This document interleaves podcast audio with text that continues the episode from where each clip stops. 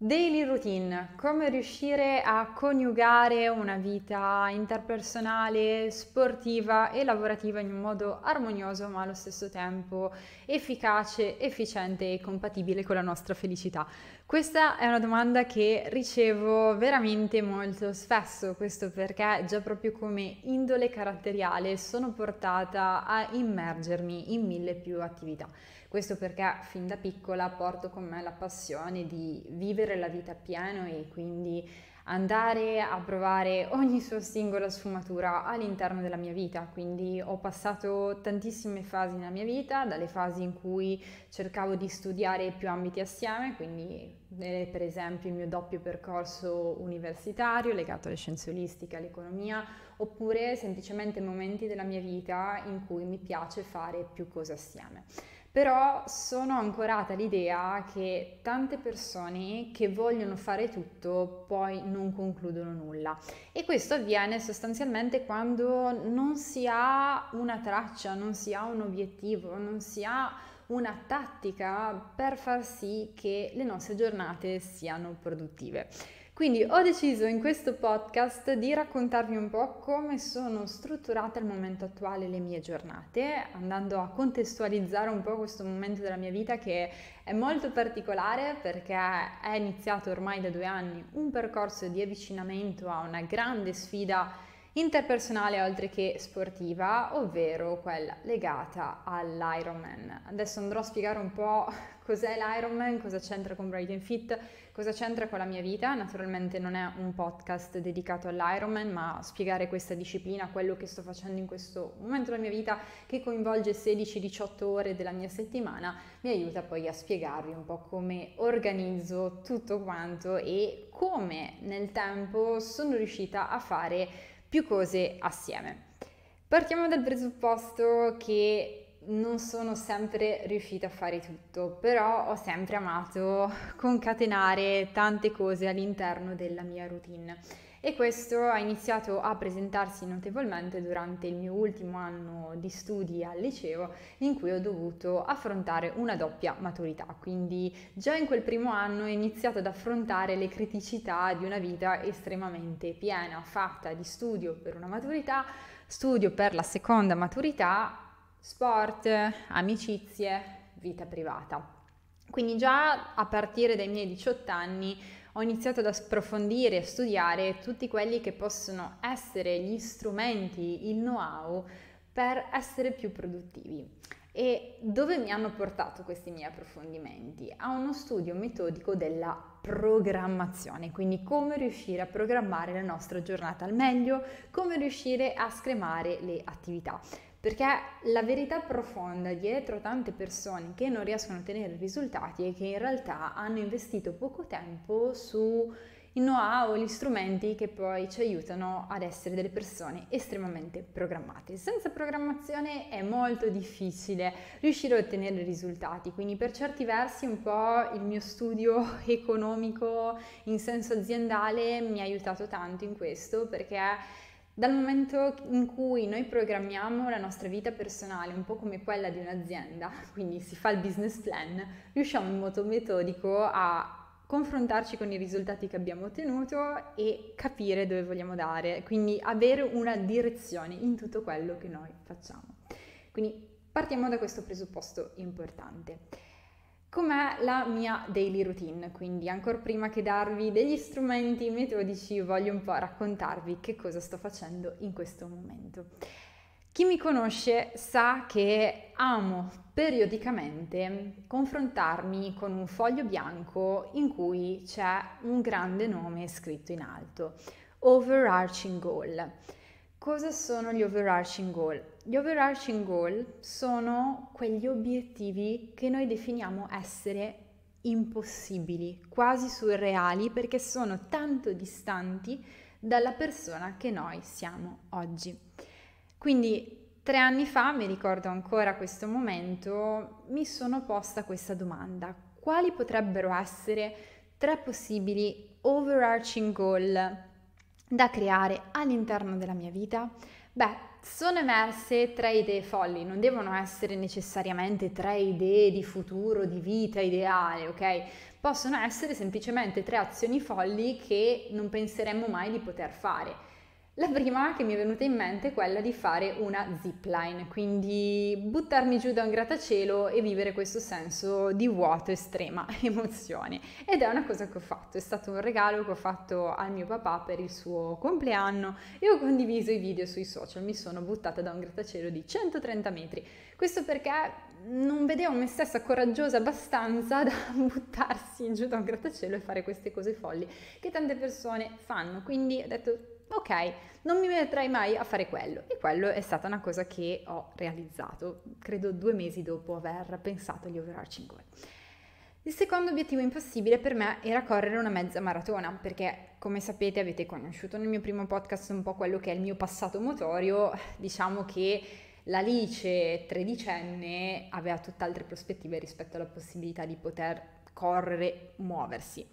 Già di per sé quando io ho iniziato a muovermi non ero super forte nell'attività cardio e quindi ho iniziato ad avvicinarmi al cardio un po' con il mio avvicinamento a Miss Multiverse che è un contest di cui vi parlerò se siete interessati anche a scoprire un po' quella che è stata la mia esperienza in questo mondiale di bellezza, insomma c'erano delle prove fisiche, quindi per poter accedere alle finali dovevamo dimostrare di essere in grado di correre almeno 10 km.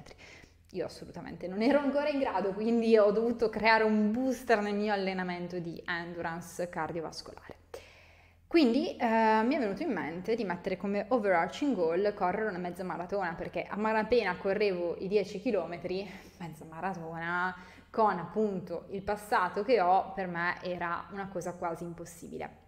E infine mi mancava un punto, cioè mi piace mettere tre punti e volevo ancora di più ambire in grande. Mi ricordo che stavo passeggiando con il mio ragazzo Matteo e eh, gli ho chiesto, ma Matteo, tu hai mai visto su Facebook, ve lo chiedo anche voi ragazze, quel video super emozionante di un papà, di un ragazzo disabile che decide di affrontare una gara di cui io non mi ricordavo il mo- nome, incredibile, che viene definita tra le più intense al mondo e accompagnare questo ragazzo in questa avventura di resistenza fisica estrema e portarlo alla linea di arrivo.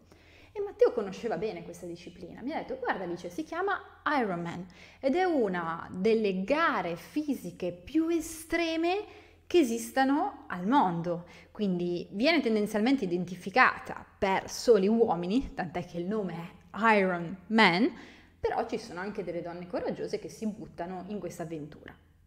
Cos'è quindi l'Ironman? Poi io sono andata a indagare, a vedere di che cosa si trattasse.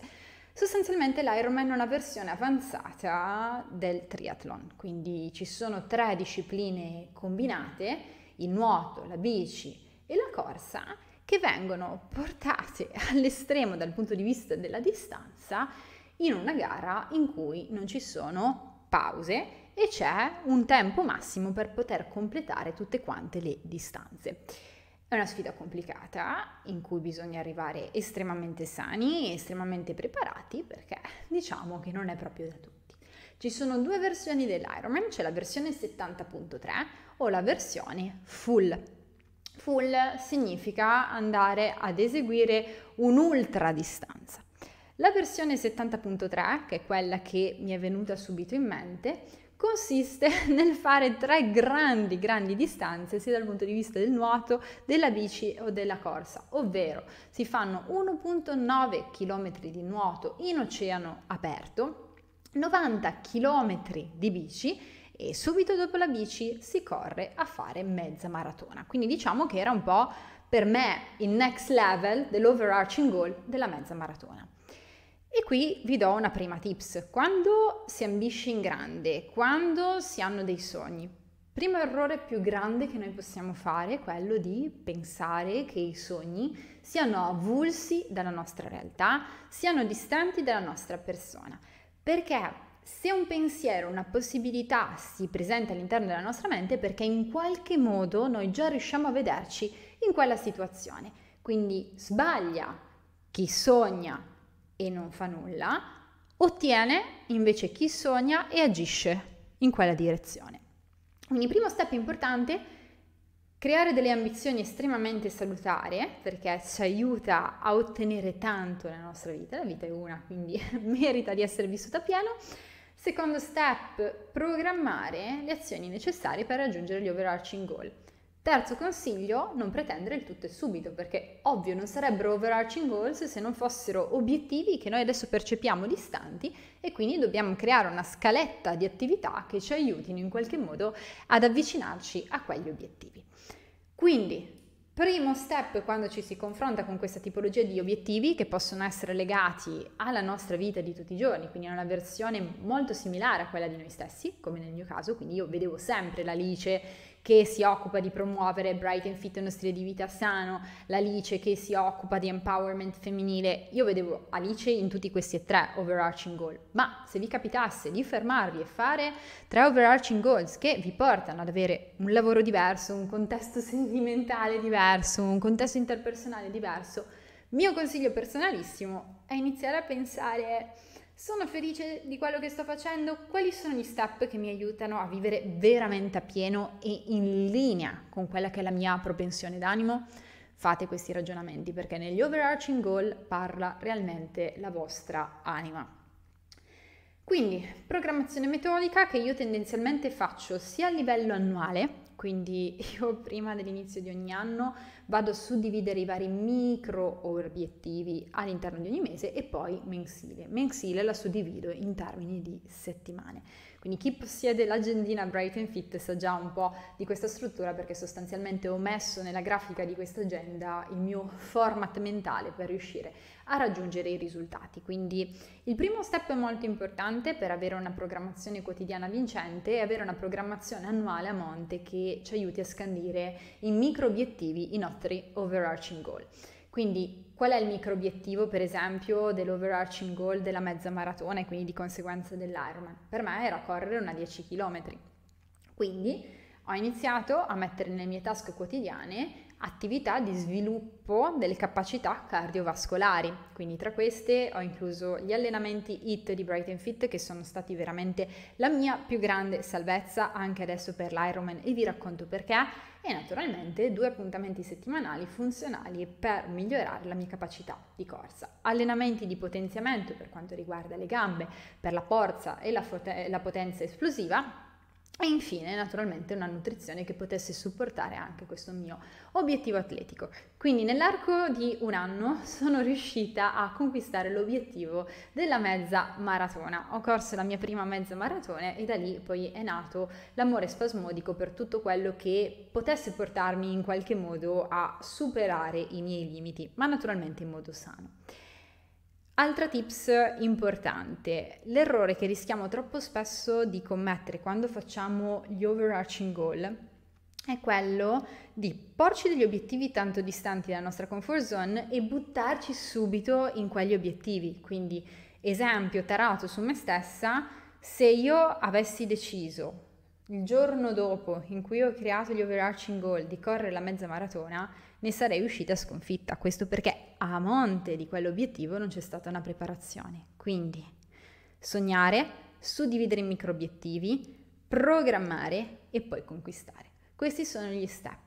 Tante persone non ottengono risultati perché non seguono questa sequenza, quindi magari sognano, non agiscono, oppure sognano e agiscono senza suddividere in micro step o programmare. Quindi nulla si può realizzare in questa tipologia di contesto.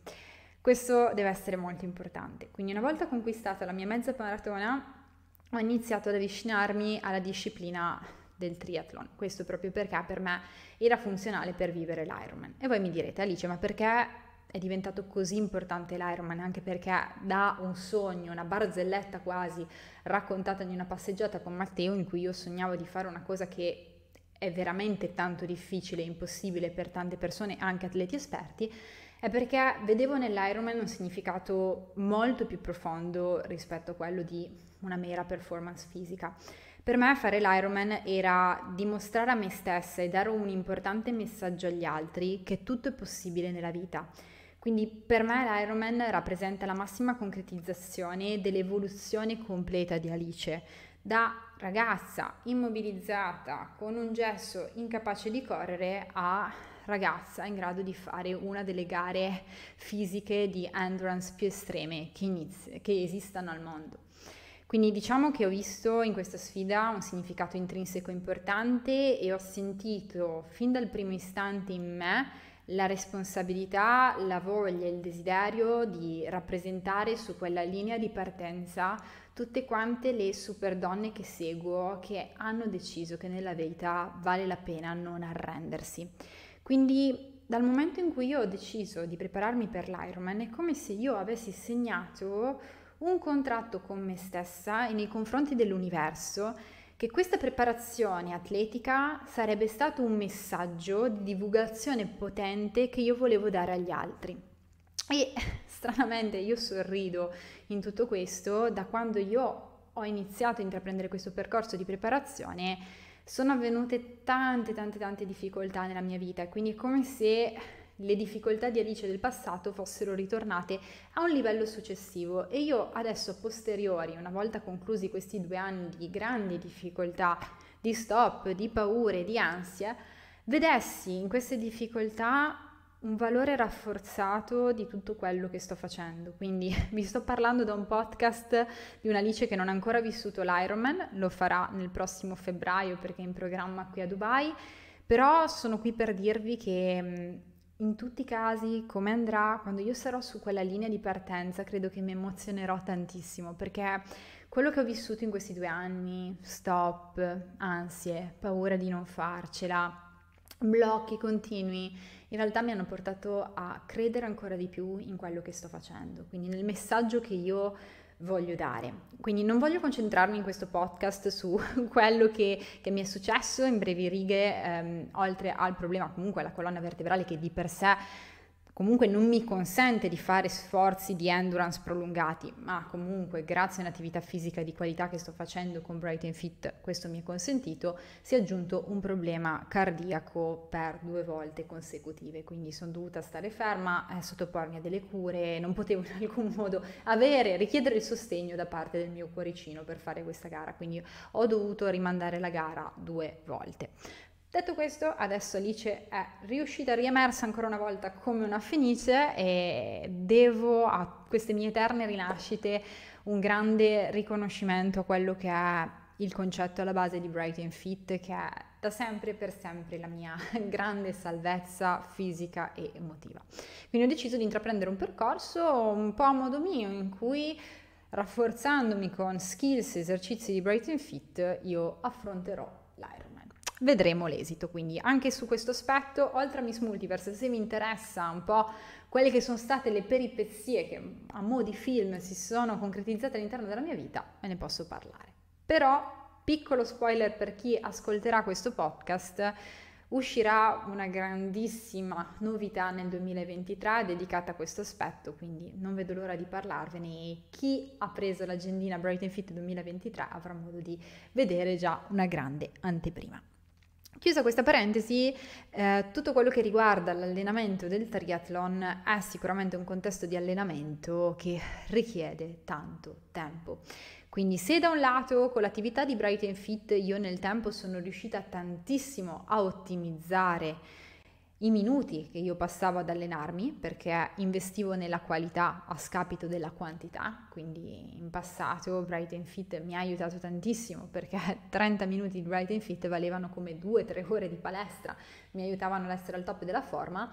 Ho dovuto aggiungere in quest'ultimo periodo a Bright and Fit, che è l'asse portante della mia endurance dal punto di vista muscolare aerobico, anche esercizi legati alla pratica legata alle tre discipline del triathlon che io comunque dovrò praticare, quindi posso essere in forma quanto voglio e Bright and Fit su questo aspetto mi ha dato tantissimo, ma ovvio che se non perfeziono la tecnica nel nuoto, la tecnica nella bici, la tecnica nella corsa, ahimè in gara non posso dare quello che io voglio. Quindi ho dovuto includere nella mia routine di allenamento 18 ore, non sono partita naturalmente con 18 ore, ho seguito un piano di allenamento progressivo e se vi interessa anche questo aspetto ne potremo parlare. Naturalmente con cognizione di causa che mi ha portato adesso a vivere 18 ore di allenamento a settimana, ripartite in tecnica di nuoto, endurance di nuoto, tecnica di bici, endurance di bici, tecnica di corsa endurance di corsa e naturalmente tutta la struttura portante è imbastita intorno ad esercizi di potenziamento muscolare, stretching e mobilità, che sono appunto di Bright and Fit.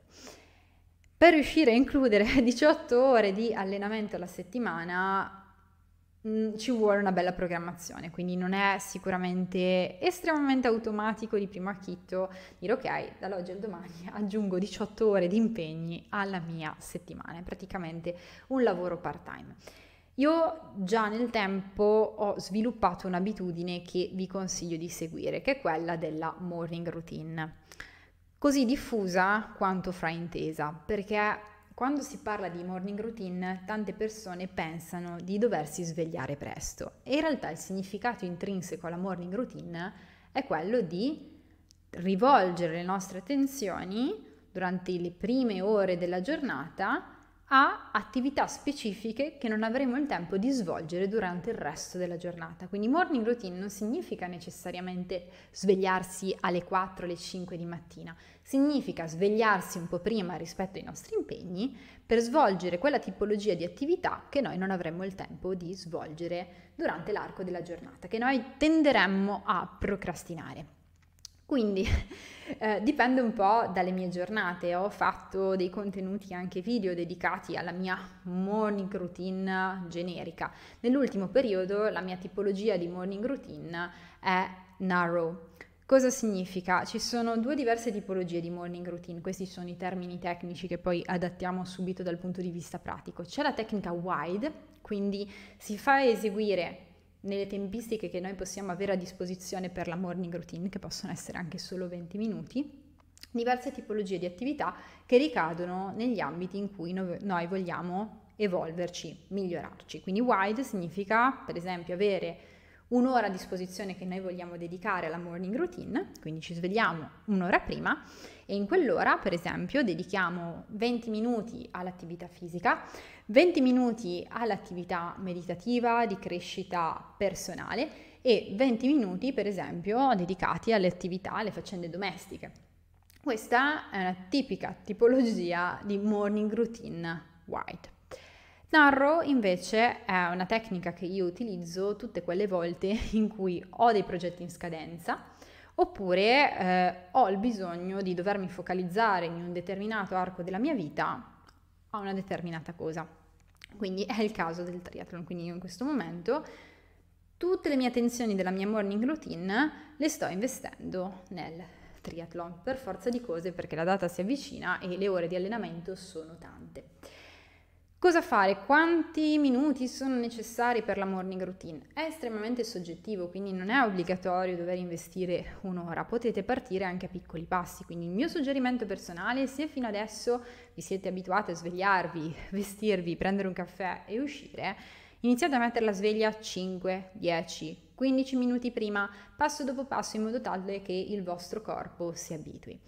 Si parla in termini di morning routine anche del metodo cold turkey, che significa non tacchino freddo, come sarebbe la traduzione letterale, ma di botto mettere la sveglia un'ora prima. Personalmente, mia esperienza, è estremamente traumatico e non funziona. Io adesso mi sono talmente abituata a svegliarmi un'ora, due ore prima, che mi sveglio da sola in modo fisiologico. Qui emergeranno delle domande più che lecite, ovvero Alice, io già la sera vado a dormire tardi e quindi ho difficoltà a svegliarmi prima. Primo suggerimento che vi do è focalizzarvi sulla qualità delle azioni, quindi anche 20 minuti di sveglia prima possono fare grandi differenze, in 20 minuti riuscite facilmente ad inserire un workout di Bright and Fit.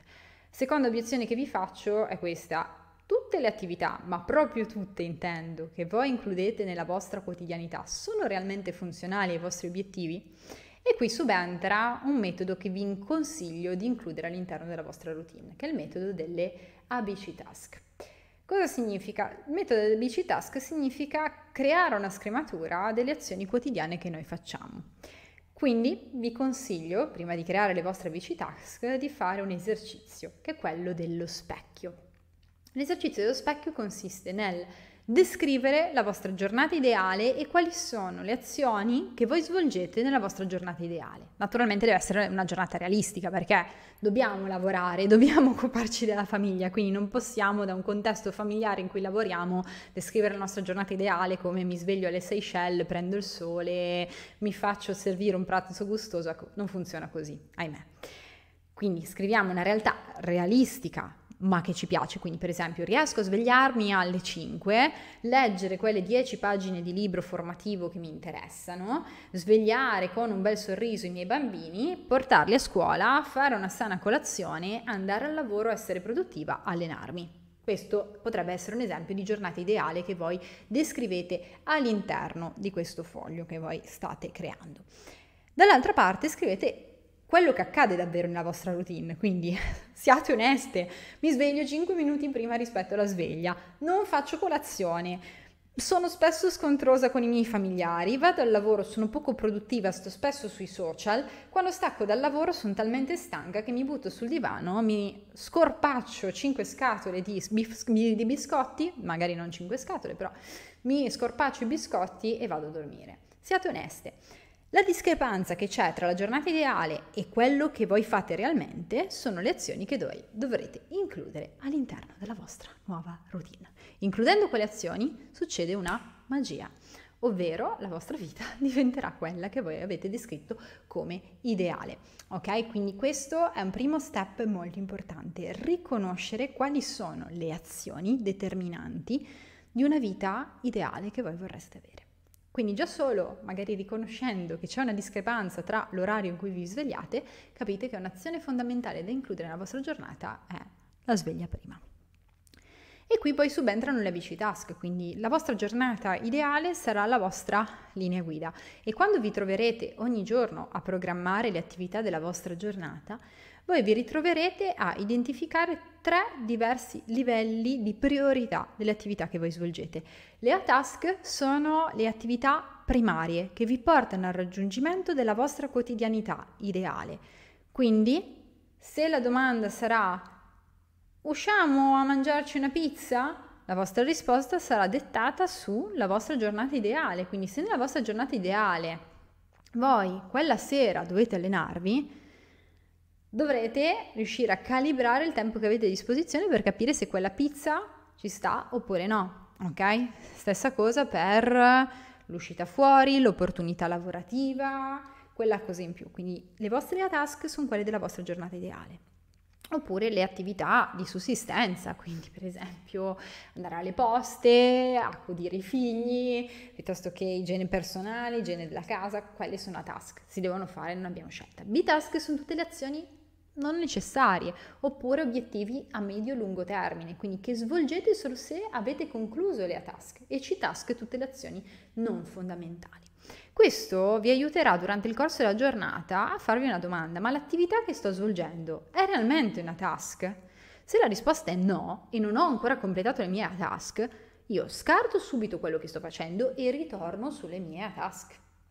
Questo, ragazze, fatto nel quotidiano, è una bomba pazzesca, pazzesca perché la media delle persone fa una confusione incredibile nelle attività che svolge ogni giorno, fa una confusione pazzesca, fa attività che non sono necessarie, spende, perde ore sui social, spende, perde ore a fare attività non necessarie, spende, perde ore a inseguire opportunità che è normale che la vita offra. Ogni giorno noi avremo l'opportunità lavorativa, l'opportunità di uscire, di conoscere una nuova persona, ma noi dobbiamo avere bene in testa, quando ci confrontiamo con queste opportunità, dove vogliamo andare. Ovvio che se noi non sappiamo dove vogliamo andare, ci perdiamo, quindi è un po' come dire mi metto in strada con la macchina e non so dove voglio andare, consumerò tutto quanto il carburante senza essere arrivata da nessuna parte, ok? Quindi questo è un criterio fondamentale della programmazione. Ritornando alla mia routine, quello che io faccio è sostanzialmente svegliarmi molto molto molto presto, quindi tendenzialmente mi sveglio per le 4, 4 e mezza, 5.